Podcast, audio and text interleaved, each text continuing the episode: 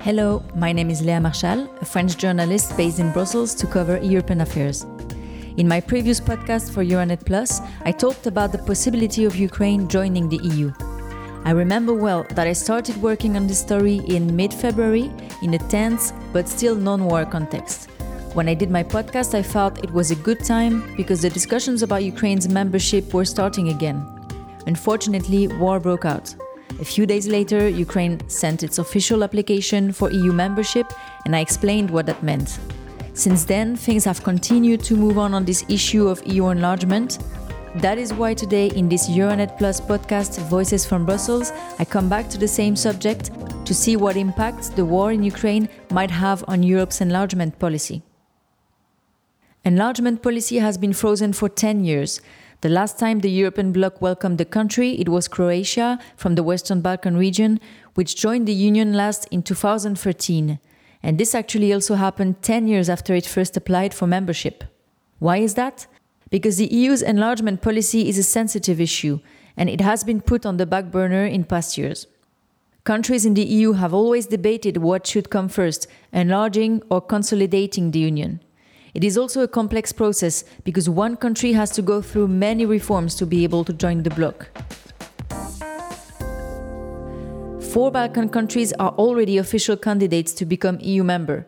From the oldest to the most recent, North Macedonia since 2005 already, Montenegro, Serbia, and Albania. Turkey has also been a candidate for almost 20 years, but there are no discussions in sight to bring the country closer to the EU. But war has broken out on its borders, and Russia's invasion of Ukraine has generated instability on the bloc's borders. Now, other countries in the region want to follow the same road. Since 24 February and the start of the Russian invasion, Ukraine, but also Moldova and Georgia, have formally applied to join the EU. But they have swelled a queue that sees no progress for years. Regarding the decision to grant them the candidate status, the European Commission is expected to give its opinion to the EU leaders at their summit in June. After that, the 27 member states will have to unanimously greenlight the candidate status of these countries. Now, while member states have declared their full support for the European perspective of these countries, there is a long way to go before their integration becomes a reality. To understand why, I invite you to listen to the previous podcast from February. But I am sure nobody in this hemicycle can doubt that a people that stands up so bravely for our European values belongs in our European family. This was Ursula von der Leyen, President of the European Commission, on 1st of March in the European Parliament, a few moments after Ukrainian President Zelensky addressed the MEPs live. The war was a wake up call for the EU to ensure stability in its direct neighborhood, according to Florian Bieber. He is a political scientist and professor at the University of Graz in Austria. I met him during an event on this topic of enlargement in Brussels, which was hosted by the European Policy Center.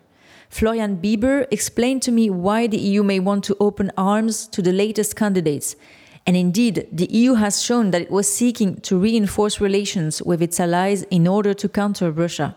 There's a realization that this is a geopolitical issue, and um, and leaving them out is a problem, um, and is, is is also leaves the EU exposed in a certain way in an area where other actors have become active in a very malign way uh, in recent years, not just Russia but also China, and that that can't be in the interest of the European Union to have uh, this kind of intervention in a negative way so so so visibly.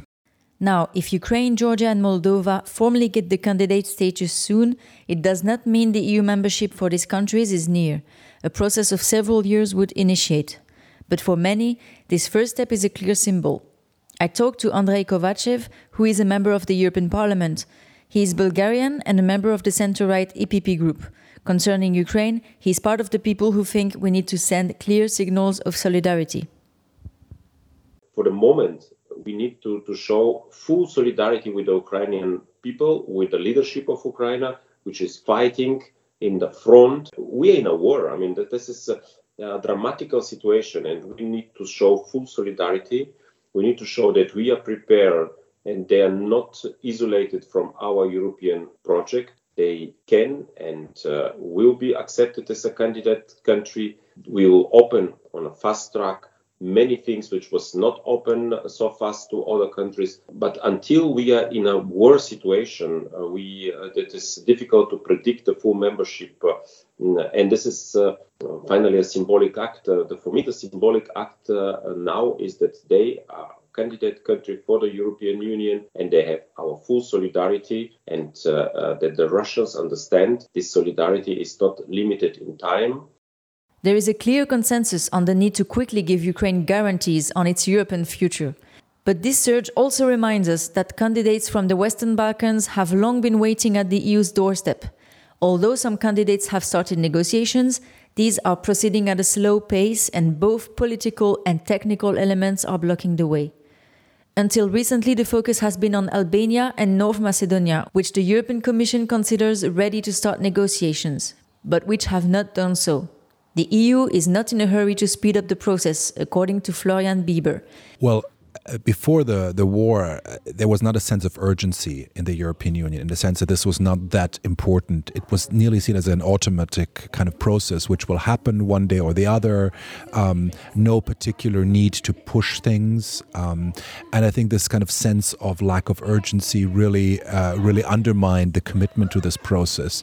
And then, of course, problems in the region, the sense that the region was not fully democratic and still isn't, um, that there are uh, serious uh, bilateral disputes, also gives a sense, well, this region isn't quite ready for membership. So this allows member states to kind of push it down the road and saying, well, this is not really the most important thing, or at least let's wait until the countries are ready. And of course, I would say that uh, some of the elites in the region also like that because they can then blame the EU and the EU member states can blame, blame the countries and then everybody can, you know, say it's not our fault. And that, of course, uh, absolves everybody from the responsibility of not getting this process moving forward.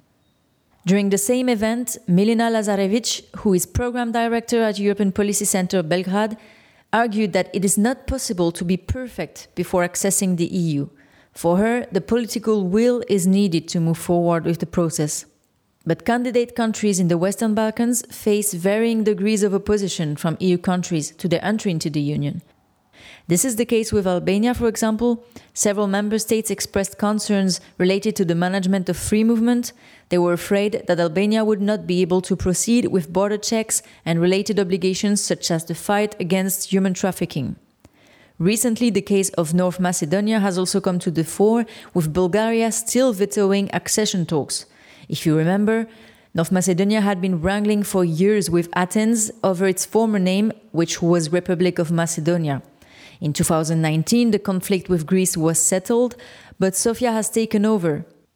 Bulgaria claims that North Macedonia discriminates against ethnic Bulgarians on its territory. It also accuses Skopje of manipulating history and falsely attributing Macedonian origins to historical figures. In this context, the enlargement process for both Albania and North Macedonia is blocked because the two are supposed to proceed side by side. There is now a new government in Sofia, but the hopes about Bulgaria removing its veto are fading.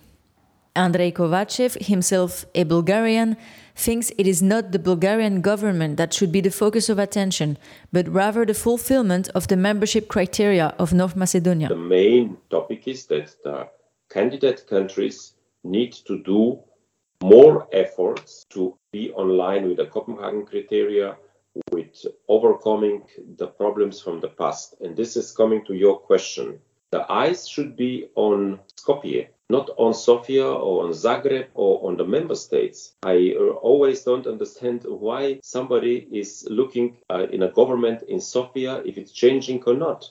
Not Bulgaria is the candidate country, but Skopje is a candidate country. And, uh, not in Bulgaria we preserve the communist ideology, but in countries, uh, unfortunately, like North Macedonia and uh, Serbia, these narratives from the time of the Tito communism very much alive. On the contrary, the European Commission believes that North Macedonia meets the so called Copenhagen criteria for starting accession negotiations. Many EU actors think that the issues raised by Bulgaria are a bilateral problem between the two nations. Florian Bieber talks about nationalistic claims from Bulgaria, and for him, this undermines EU's credibility. I mean, it doesn't just undermine Bulgaria, but it really, we've seen the numbers of support for the European Union and the belief in the process dwindle uh, in North Macedonia, but also in all the other countries of the region, because, of course, neighbors see that and say, wait a minute, if North Macedonia does all of those things, um, compromises on the name, uh, reforms, and doesn't get forward, then why should we do any of that? So it really undermines uh, the, the, the belief in the process of both elites as well as citizens. As the war drags on at Europe's borders, more and more voices within the EU insist on the need to bring the candidate countries closer to the EU, one way or another. And since there seems to be a dead end to welcoming them quickly, the idea of reforming the whole system has been circulating. This reform could start by questioning the right of veto that member countries can use when it suits their interests. I went again to the European Parliament to hear more about this idea. French MEP Bernard Guetta is also in favor of such an overhaul of the system. He considers that there is no way to imagine a rapid integration of new members if the formula is not changed. Euh, nous ne pouvons plus euh, nous asseoir sur le frein comme nous le faisons depuis tant d'années. We can no longer sit on the brake as we have done for so many years with regard to the Western Balkan countries, which have been candidates for enlargements to join the European Union for so long. So we have to consider how the European Union can have a new wave of enlargement, because it would be a big one with seven or eight countries, something like that, without blocking the institutional functioning of the Union. Quelque chose comme ça, sans pour autant bloquer le fonctionnement institutionnel de l'Union. The EU faces a need to change not only the decision making processes, but also the enlargement procedure and thus the treaties, according to Bernard Guetta. This is why the idea of differentiated levels of membership has been circulating in the EU affairs bubble. It takes different forms depending on who is advocating it, but it follows more or less the same logic. Enrico Letta, who is a former Italian prime minister and now director of the Jacques Delors Institute, thinks of a European confederation. The idea is that it would welcome candidates willing to join the EU on issues such as foreign affairs, policy, defense, or the fight against climate change. Other researchers have advocated the four stage accession process. The first of these four stages would include close partnerships between the candidate and the EU, with also an introduction to the EU institutions as observers, for example. The last of these stages would be then a full membership with voting rights for the country. MEP Bernard also envisages a similar path for membership candidates. He imagines a three stage rocket where countries could proceed to different levels of a membership to complete integration. The third and final level of the rocket would constitute a true European community, according to him. Euh, le premier niveau euh, étant euh, composé euh, d'États qui seraient liés par euh, un système euh, The first level would be made up of states that would be bound by a system or agreements very similar to those of the first years of the European communities that follow the Treaty of Rome. That is, essentially, a common market and an adherence to the rules of the rule of law and the Universal Declaration of Human Rights. The second level would be more or less comparable to the Union as it is today, but with slightly closer links even much closer, since all the countries belonging to the second stage of the rocket would have to have adopted the common currency and renounce all forms of social or fiscal dumping. And then there is a third level, that I would call the European community level, taking up the initial word from our history.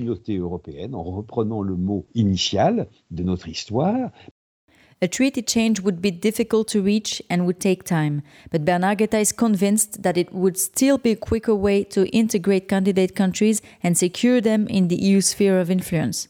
French President Emmanuel Macron had a similar remark on the 9th of May, Europe Day. Nous savons tous parfaitement que le processus leur permettant l'adhésion prendrait plusieurs années We all perfectly know that the accession procedure will take years, actually probably decades, unless we decide to lower the standards for this membership and completely rethink the unity of our Europe and sometimes the principles in the name of which we are demanding from some of our own members. Let us be clear. The EU, given its level of integration and ambition, cannot in the short term be the only way to structure the European continent.